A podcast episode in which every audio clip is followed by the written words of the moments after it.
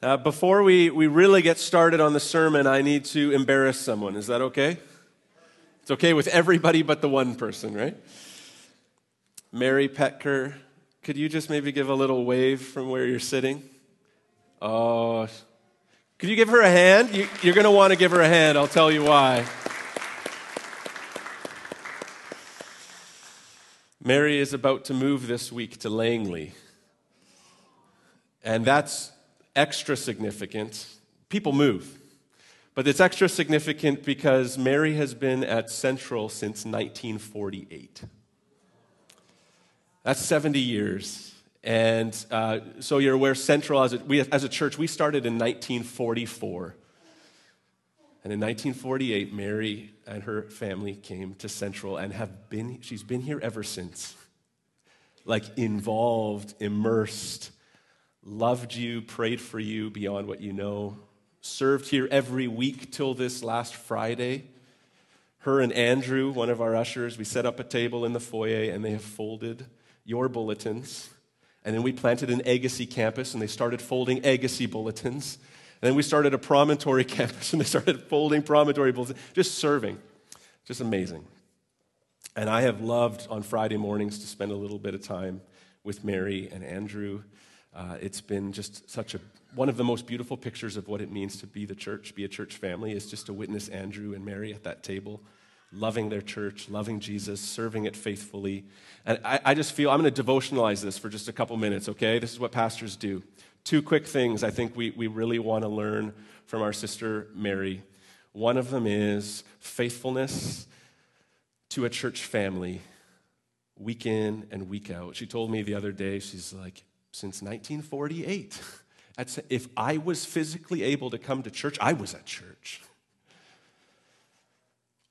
A lot of us are very physically able to come to church, and eh, we're not really at church. Thank you for your faithfulness, Mary, to really model for us as one of our senior saints what it looks like to truly be uh, faithful to the bride of Christ.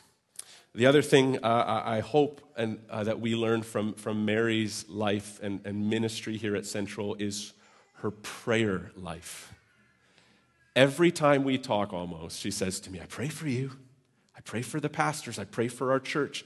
She lives in the building right behind here, and so she can see when cars start to come into the parking lot. Anytime she sees cars gathering in the parking lot, Mary has started to pray. Lord, whatever's happening in the church, I don't know if the youth are meeting, I don't know if there's a ministry meeting going on, but Lord, I pray that you would move. I pray, like she just, she has been praying for you every time cars have gathered in this parking lot. And, and so I, one of the sadnesses for me of, of Mary moving, she's not going to see the uh, cars gathering in the parking lot. And so I'm going to put that on you. Can we learn for, from Mary? Just give in to prayer for the saints, for the church, for the family. So, can we just give Mary another hand and praise God for our sister?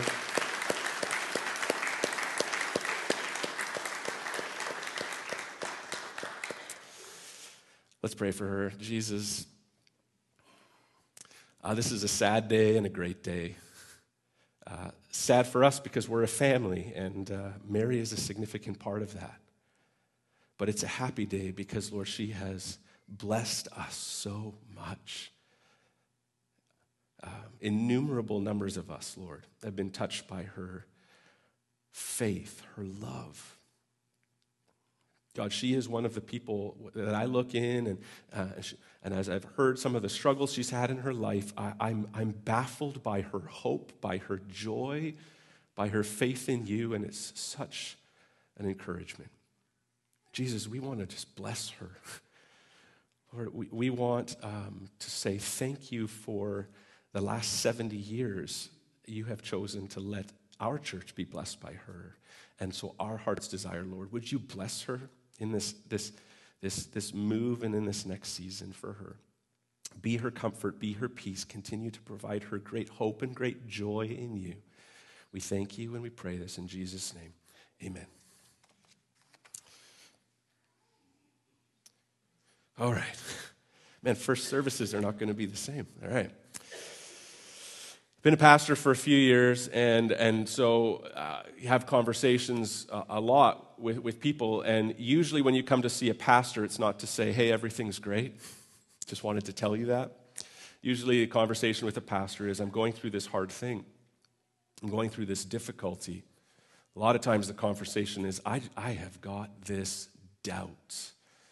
So, this morning, we want to talk about doubt think of a conversation I, have I've had a number of times, but I'm thinking of one specifically. Just a burdened brother in Christ saying, I have pleaded with God for years, asking Him to take a particular besetting sin away from me, and He never has. And it torments me.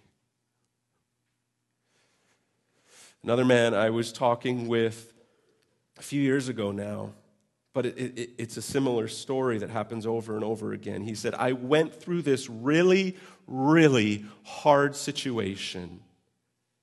And I don't see how a loving God that I've been so committed to would let this happen to me.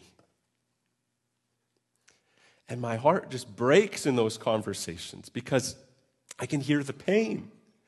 I can hear the longing for Jesus, and yet just the, the torment and the pain and the questioning and the, just the doubts that, that, that, that exist in all of that.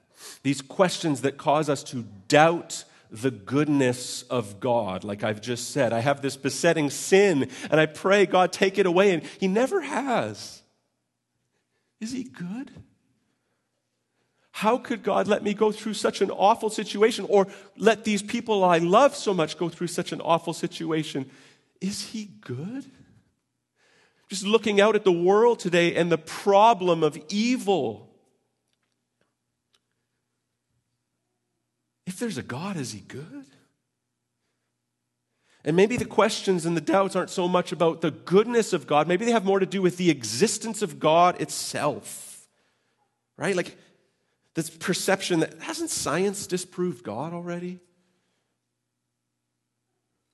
Or maybe you don't think that the Bible is reliable, and so anytime you pick up the Bible to try and grow your relationship with God and understanding of God, underneath every page of the scriptures that you read is like, can I even trust this?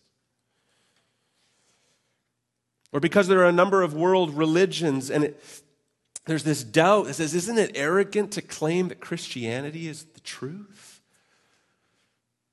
Doubt God and doubt God from the Christian perspective, or maybe it's the, the core beliefs of the faith itself. Like, yeah, does prayer really make a difference?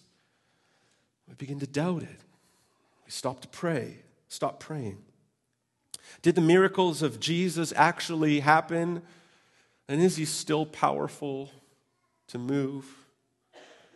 Does Jesus really call us to take up our cross or to, to live lives surrendered to him?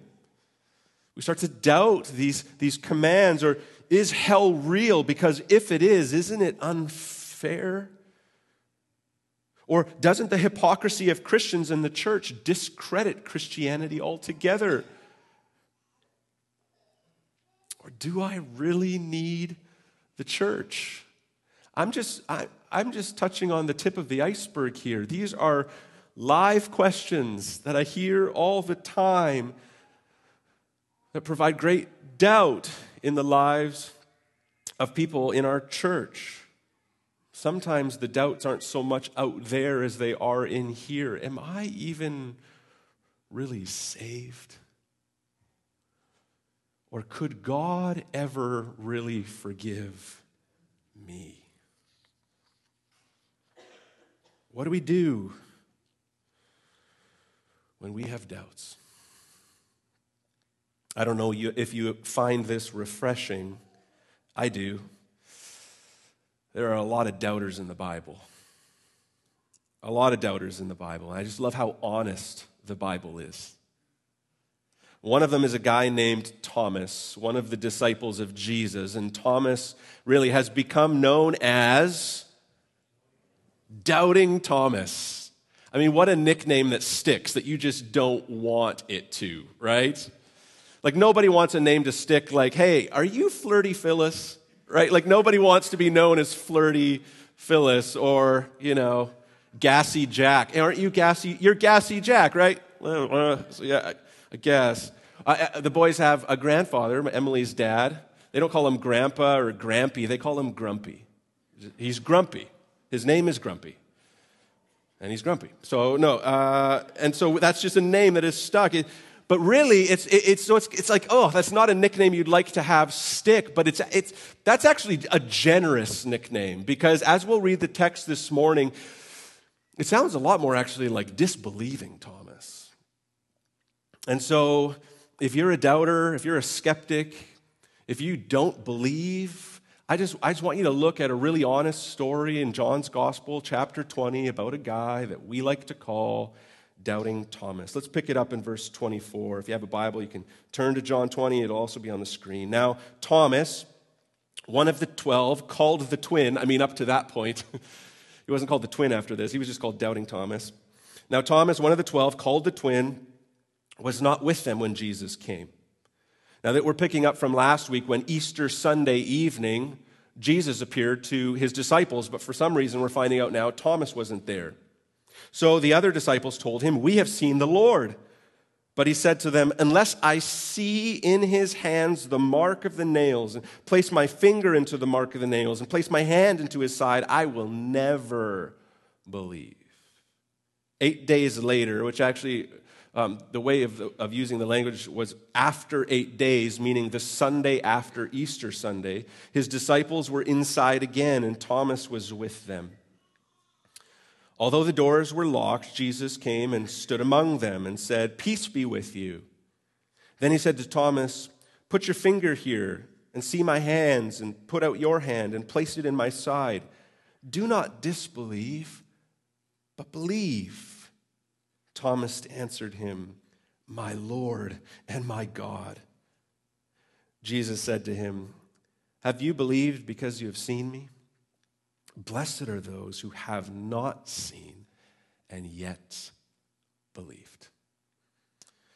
By way of outline, here's where we're going to go this morning. First, you are not alone in your doubts. Second, I'm going to encourage you to doubt your doubts as much as you doubt God. Third, Jesus graciously meets you in your doubts. And finally, the great Christian hope. First, you are not alone in your doubts. You need to hear that from me, someone who doubts sometimes. Look at the text. The other disciples had seen Jesus and believed, we're told, but it's not quite that simple. Let's back up the train a little bit. In Luke 24, we hear about this account where Jesus appeared to his disciples on Easter Sunday evening, where we now find out Thomas was not. But look at the scenario. It says in Luke 24, 37, Jesus himself stood among them and said to them, Peace to you. Shalom. But they were startled and frightened and thought they saw a spirit. So Jesus appears, and their reaction is, ah, a ghost. It's not really faith, right? Verse 40 goes on, He showed them His hands and His feet, and well, they still disbelieved for joy and were marveling, He said to them, Have you anything here to eat? So amazing on so many levels. So they think Jesus is a ghost when he appears. And then Jesus is like, hey, check it out. Look, this is me. Look, I, you saw me die, and now I'm showing you the marks. This, but I'm here, and they're disbelieving, but they're starting to get joyful. They're starting to get excited. They're like, what? Ah. And then Jesus is like, you got something to eat? Like, I've been really busy, and I'm really hungry. Awesome. So Thomas wasn't the only doubter and disbeliever of the group. It's just that the rest of the group had the great honor and privilege of already seeing the resurrected Jesus and working through their doubts. And now they're on the other side of those going, We saw him, believe. And he's like, I don't know. Look, you are not alone in your doubts. Thomas wasn't. Thomas wasn't the only doubter and disbeliever of the group. The whole bunch had been. The same is true for you. It is so easy for us to often think, I'm the only one who doubts. I look, we have the perception, we look around, and faith seems to come so easy to everybody else. But here I am struggling. I'm alone, and I'm the only one. No, you're not. The Bible is full of doubters. And Jesus seems to meet them in the midst of it. What a grace. Jude 22 is an important verse as we talk about doubts. It says, Have mercy on those who doubt. Did you catch it? Didn't say, Look down on those who doubt. It doesn't say, Tritely tell those who doubt to just have more faith. It says, Have mercy on those who doubt. What does that look like? Well, I'm going to illustrate it with a story that's not about doubt at all, but it's about posture it's about being the church to people who are struggling in some way. It's about a woman named Anne, and she had an opioid addiction. And life was very hard for her and her kids. And one morning she found her way to a church. And when she got there, she's like, What am I doing here? How did I even get here? And there she was with her kids. And she put them in the nursery and she went into the service. And then she went to pick up her kids after the service from the nursery, and one of the nursery workers did that. Ah, ah, I hate to tell you this, but ah, you know, your kids, uh, they, they bloodied the noses of a couple other children this morning, and we're actually kind of a little bit of a tornado in here. And so I'm really sorry. But, and there was Anne struggling in her addiction, addiction and hearing about what happened with her kids in the nursery that morning, and she was just sort of paralyzed in that moment. And she yelled a word, she screamed a word, not really remembering where she was, that was a more pointed word than poo. A more farmer word. Dozens of parents, more importantly, dozens of children all around. And here she is screaming this expletive outside the nursery of this church. And then it kind of hit her where she was. The blood rushed to her face. So embarrassed, grabbed her children and did that oof, walk of shame that we all, oh. A woman who was uh, in the nursery that morning and witnessed the experience, and three of her own kids were there, thought she should probably write Anne about what had transpired there. What do you think she wrote? I love what she wrote. Dear Anne, it was lovely to meet you. And I write to thank you for giving me the most refreshing experience I've ever had in a church. and it was refreshing because it reminded me that the presence of Jesus, and ideally the presence of Jesus' people, is the safest place on earth to fall apart.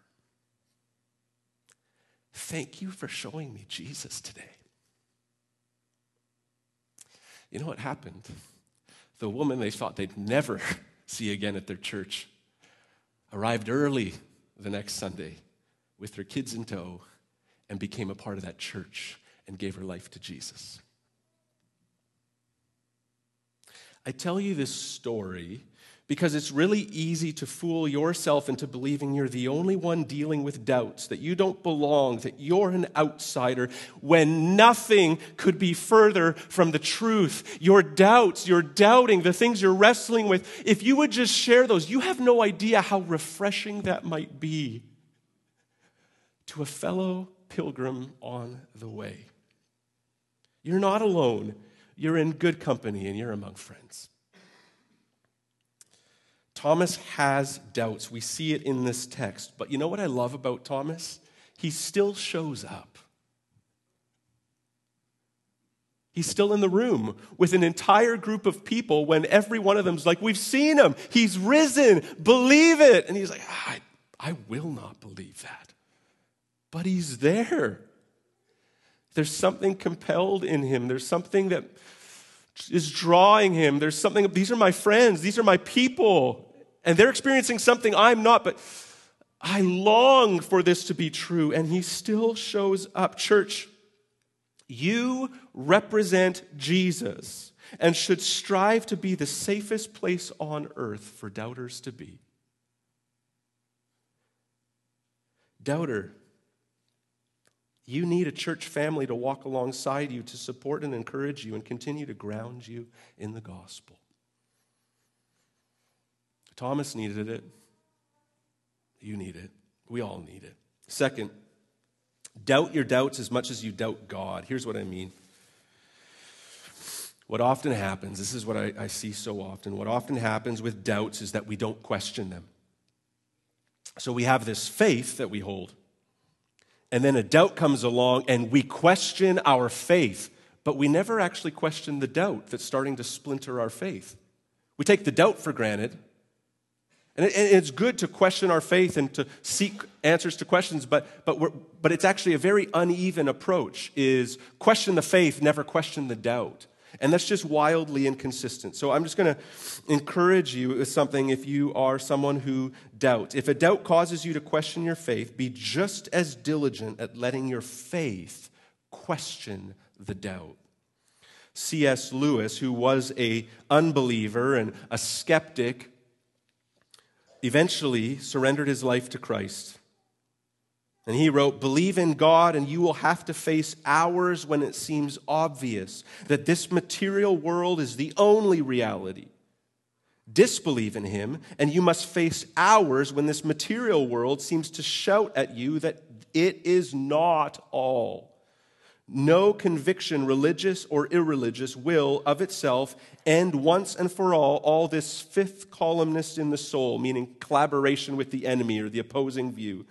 Only the practice of faith resulting in the habit of faith will gradually do that. Meaning, no matter where you land on anything, there will always be these days when you're like, oh, is it true?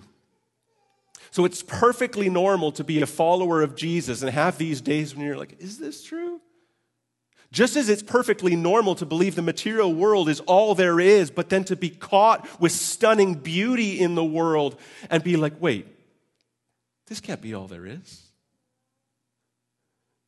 See, at every place we're putting our beliefs somewhere, and there will always be doubts that come along that try and put cracks in it. No matter where you land, there's no place that's free from doubts because it's what's true, other than putting your belief in something and finding it to be true. So let me give you an example of what I mean about doubting your doubts. If the premise that there's no God leads most naturally to conclusions that you know aren't true, then why not change your premise? I found this really, really helpful for me. So, look, if there's a premise which says the material world is all there is, but then as you start to experience life, you say, wait a minute, what I'm observing here doesn't meet my premise that this is all there is. It's too existential. It's too wonderful. I went to this concert a few years ago. I think I've talked about it. It was this Icelandic band. Uh, and it was one of the most beautiful, spiritual, existential, amazing concerts I've ever been at that made me just worship God. And they were singing in Icelandic, and I literally know no words of anything that they've ever sung. So it wasn't that the poetry was hitting me, it was just stunning music there was a lot of pot being smoking in the vicinity, so I'm not sure if that had anything to do with the existential experience, but regardless, that was an experience of mine where I felt like, hey, there's more to life than this. There's something so stunning about life. I mean, when loved ones pass away, what, what's, the, what's just the impulse of anybody, even people without faith? It's in a better place. I know he's in a better place. And, and, and others will, will critique that and say, oh, that's sentimentality, until they lose someone close to them and go, wait, there's more. I, in my bones, it feels like there's more. Look, if, if, if the premise you have doesn't, doesn't work itself out to the conclusions and observations that you're experiencing, you might want to change the premise. And I maintain that Christianity has a premise that makes the most sense of both the material world and the supernatural. For example, you can believe that the material world is all there is, but A, that's a leap of faith grounded in a new set of beliefs, right? To believe the material world is all there is. You, you cannot prove that. And second, you are going to have a great deal of challenges that will arise out of that new set of beliefs. Moral obligation. Anytime, if you believe the material world is all there is, anytime you say you shouldn't do that or you should do that, that's, a, that's a moral imperative. Not just because it's beneficial, but because you actually think it's right or it's wrong. If the material world is all there is, you might want to, we, we, we need to consider changing the premise. Like I said, beauty, meaning, the significance of love. The material world doesn't have good answers for this. And so if you get to the point where you're saying, wait, all of these things don't meet my premise. Maybe it's time to change the premise. And so I'll say it again. I maintain that Christianity has a premise that makes the most sense of both the material world and the supernatural. It can't be that there's only matter, it doesn't fit our world and our experience. Now, I'm just fleshing that out to give one example of what I mean when I say doubt your doubts. Because often we'll say, wait a minute, a lot of smart people are saying the material world is all there is, so maybe the material world's all there is, and we stop and our faith begins to get shipwrecked, but we haven't actually chased down the crack, the doubt.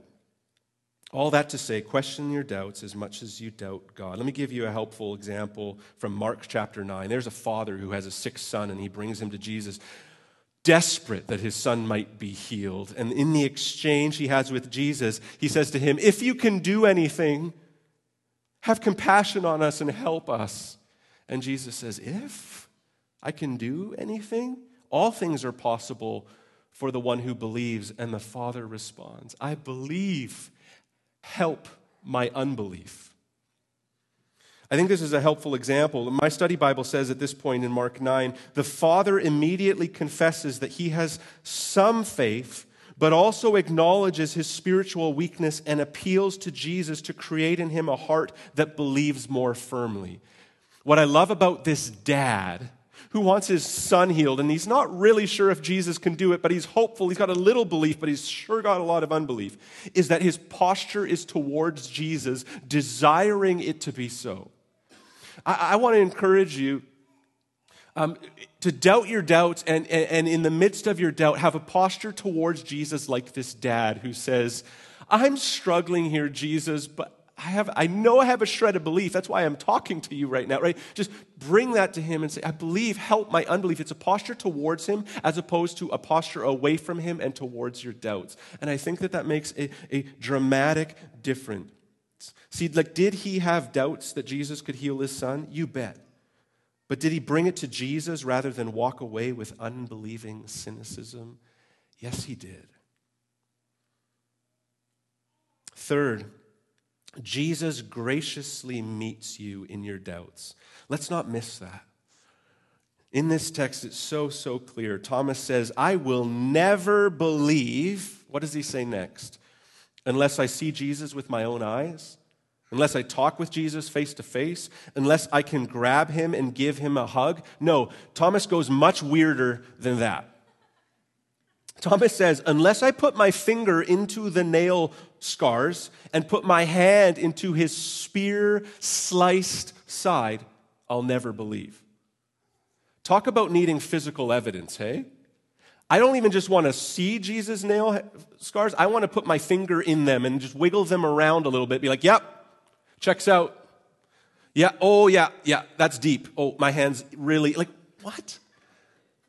Like, it's so, so extreme. This is where Thomas is at. All these other disciples have believed. I'll never believe unless I do this weird stuff. Unless there's this really f- convincing physical evidence all the way through. And then what happens? It's like that's bold and a little over the top of Thomas, I would say. Talk about doubt. But look at Jesus. Jesus came and stood among them and said, Peace be with you. Shalom. And then he said to Thomas, look what he said to Thomas. Thomas, the weird, you need a little too much physical evidence, Thomas. Put your finger here and see my hands. Put out your hand and place it in my side. Do not disbelieve, but believe. What a Savior. This is Jesus. This is Jesus. Is Thomas going to an extreme and being unreasonable? I think so. Does Jesus love his disciples that much that he's willing to go, Come on, Thomas. Don't just see like I showed everyone else to observe it. Put your hand in there. Go ahead. I love you. I'm here. I rose. I'm for you. Don't keep doubting. Don't live in unbelief, believe. Trust. And you know what's interesting is there's no indication in the text that Thomas does it. Right? I mean, he's like, I need the physical proof. I need to put my finger in there, my hand in there. And then when Jesus offers it, it doesn't say that he does it. It just says, My Lord and my God. Why? Why doesn't he follow it all the way through? Well, the reason I would say is because he's had a genuine encounter with the resurrected Jesus, and that's frankly enough. I have, I have doubts all the time. But at the same time, I can tell you, I've also had genuine encounters with the risen Savior.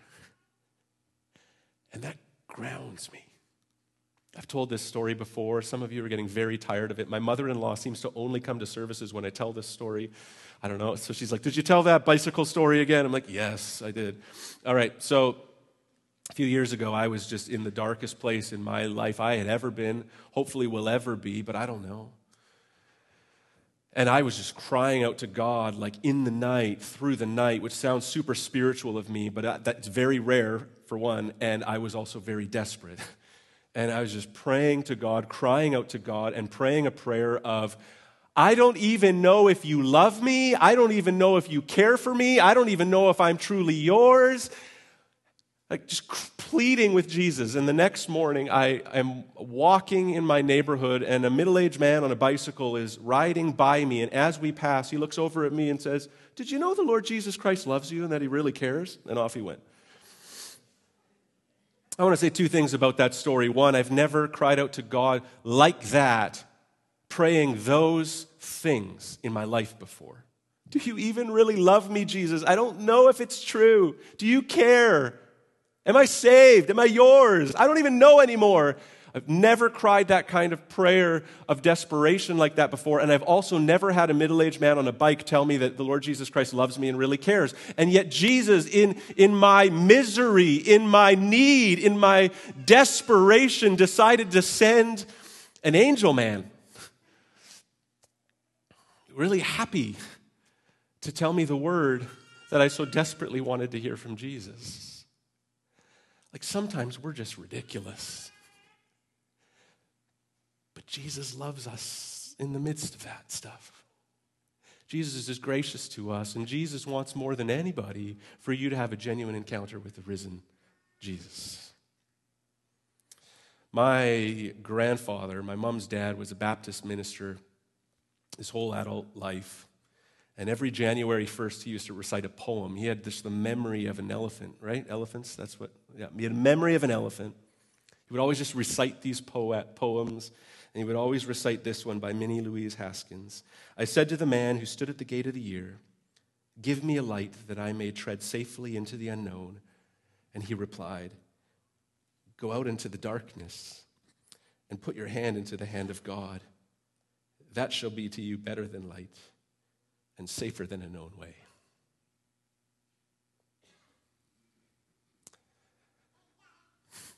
I, I'm really struggling this morning because I, my heart's so heavy because we doubt, we struggle. There are hard seasons in our lives, and we say, Give me the physical evidence. I need, Jesus, tell me this, show me this. And what we really need is to put, slip our hand into the hand of God and let, it, let Him guide us into the way that He knows, that He has ordained, that He will lead you safely through. Uh, Dostoevsky, famous Russian novelist, said, It is not as a child that I believe and confess Jesus Christ. My Hosanna is born of a furnace of doubt. I said it earlier. Do you ever feel like, man, faith seems to come so easy to everybody else, not to me, or they seem to grow up in the faith and I'm just coming to this as an adult and I don't know what to think? You're not alone. Dostoevsky, one of the greatest novelists of all time, my faith, my Hosanna, my save me, was born of a furnace of doubt. Jesus is incredibly gracious to Thomas. He's been incredibly gracious to me. He was gracious to Thomas by meeting him where he was at. Bring your doubts to Jesus, bring them to Jesus. The Christians with the strongest, most beautiful faiths I've ever seen have been through extremely hard things. And why did their faith stand the test of time? Why did their faith not only stay but grow? I know it to be the truth because they had had genuine encounters with Jesus and they possessed the great Christian hope that could not be taken from them. So let's close with the great Christian hope. Jesus said to Thomas, verse 29, Have you believed because you have seen me? Blessed are those who have not seen and yet have believed. That is a blessing from Jesus to you this morning.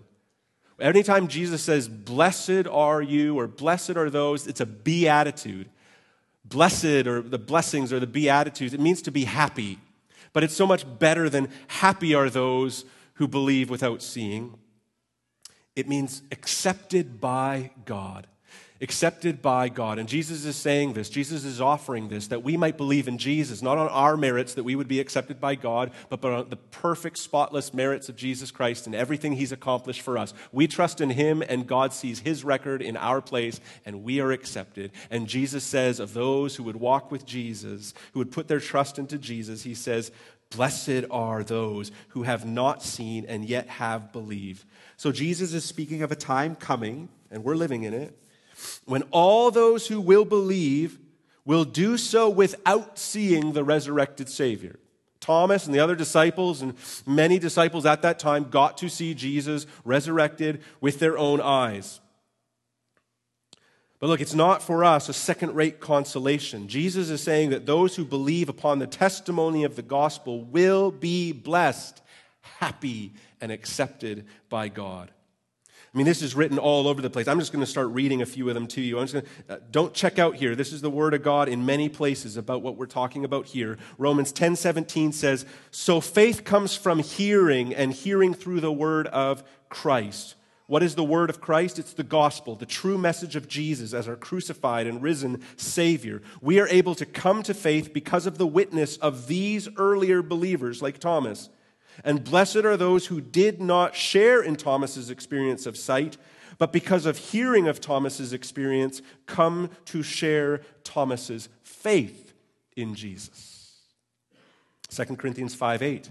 For we walk by faith, not by sight. And blessed are those who walk by faith, not by sight. Hebrews 11 1. Now faith is the assurance of things hoped for, the conviction of things not seen. 1 Peter 1, one of the disciples who witnessed Jesus, but now speaking to those who had not seen the resurrected Christ. Though you have not seen him, you love him. Though you do not now see him, you believe in him and rejoice with joy that is inexpressible and filled with glory, obtaining the outcome of your faith, the salvation of your souls. Jesus meets Thomas in his doubts to what end? Response. Thomas declares in verse 28 when he sees Jesus, my Lord and my God. Now, Thomas is a good Jew. He's a monotheist. He believes that there's one God. And here he is declaring, You are God, my God. Thomas is saying, You are God. And he's also saying, You are my Lord. Lord means master. You do what the master says. Thomas realizes that the risen Christ, who has power over life and death and stands before him, has the right to rule his life. He doesn't simply believe cognitively, yes, I believe Jesus rose. He actually goes further and submits himself to the control of Jesus. This is the Christian life. It's personal for Thomas, my Lord and my God. And we are invited to have the same response. Blessed are those who have not seen and yet have believed to make the same declaration as Thomas My Lord and my God, Jesus, you are God. Jesus, you died and you rose for me. And therefore, you are my Lord. You are my master. Do with my life whatever you see fit. John's point is this the hearer is meant to respond the same way Thomas does.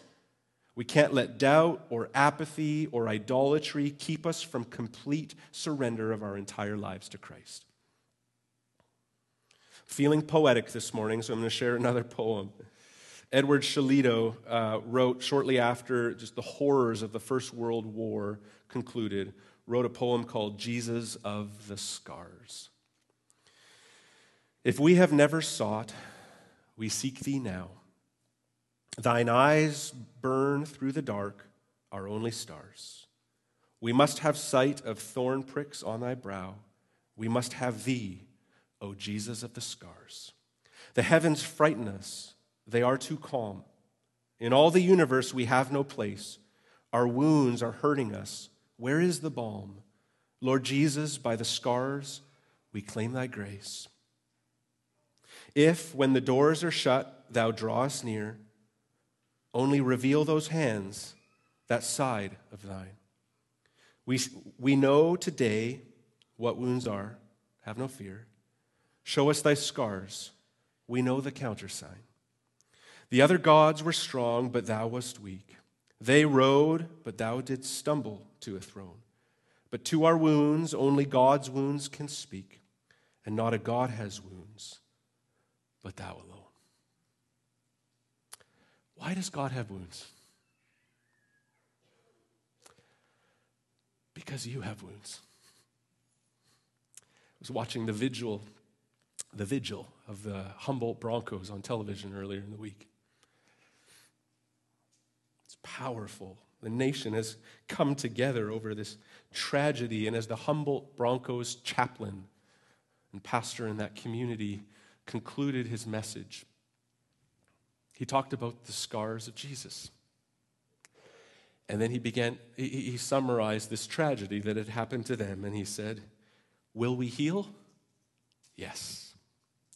Will there be scars? Yes.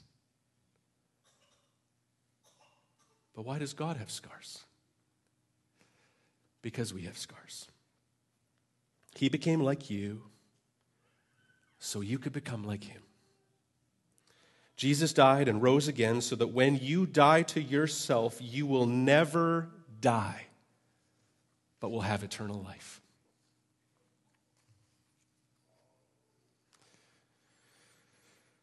The great Christian hope. If you are a follower of Jesus, that means your best days are always in front of you and never behind you. Think about that. Are you going through hard things? Do you have doubts? Are you suffering? Here's the great Christian hope because of the death and resurrection of Jesus. We know it to be true. If you are a follower of Jesus, that means your best days are always in front of you, never behind you. Let's pray. Jesus, you are so, so good to us. You meet us in our doubts. You meet us in our sin. You meet us where we are graciously. God, thank you that Thomas's account is in the scripture. It's so honest, it's so real. We relate to it. Thank you, Jesus, for meeting him in that, for showing us who you are. And, and we're told in Scripture, you never change. That's you. That's how you are with us. Oh Lord, may we have the posture in the midst of suffering, in the midst of doubt, of, of at least turning our face to you and saying, This is what I'm feeling, this is what I'm thinking, but I have faith, help my unbelief. And would you meet us there and help us overcome those doubts? Settle into faith, settle into hope, settle into joy that we know will be everlasting. Lord, I pray for my brothers and sisters in the midst of distressing times. See us through, Jesus. In your precious name, amen.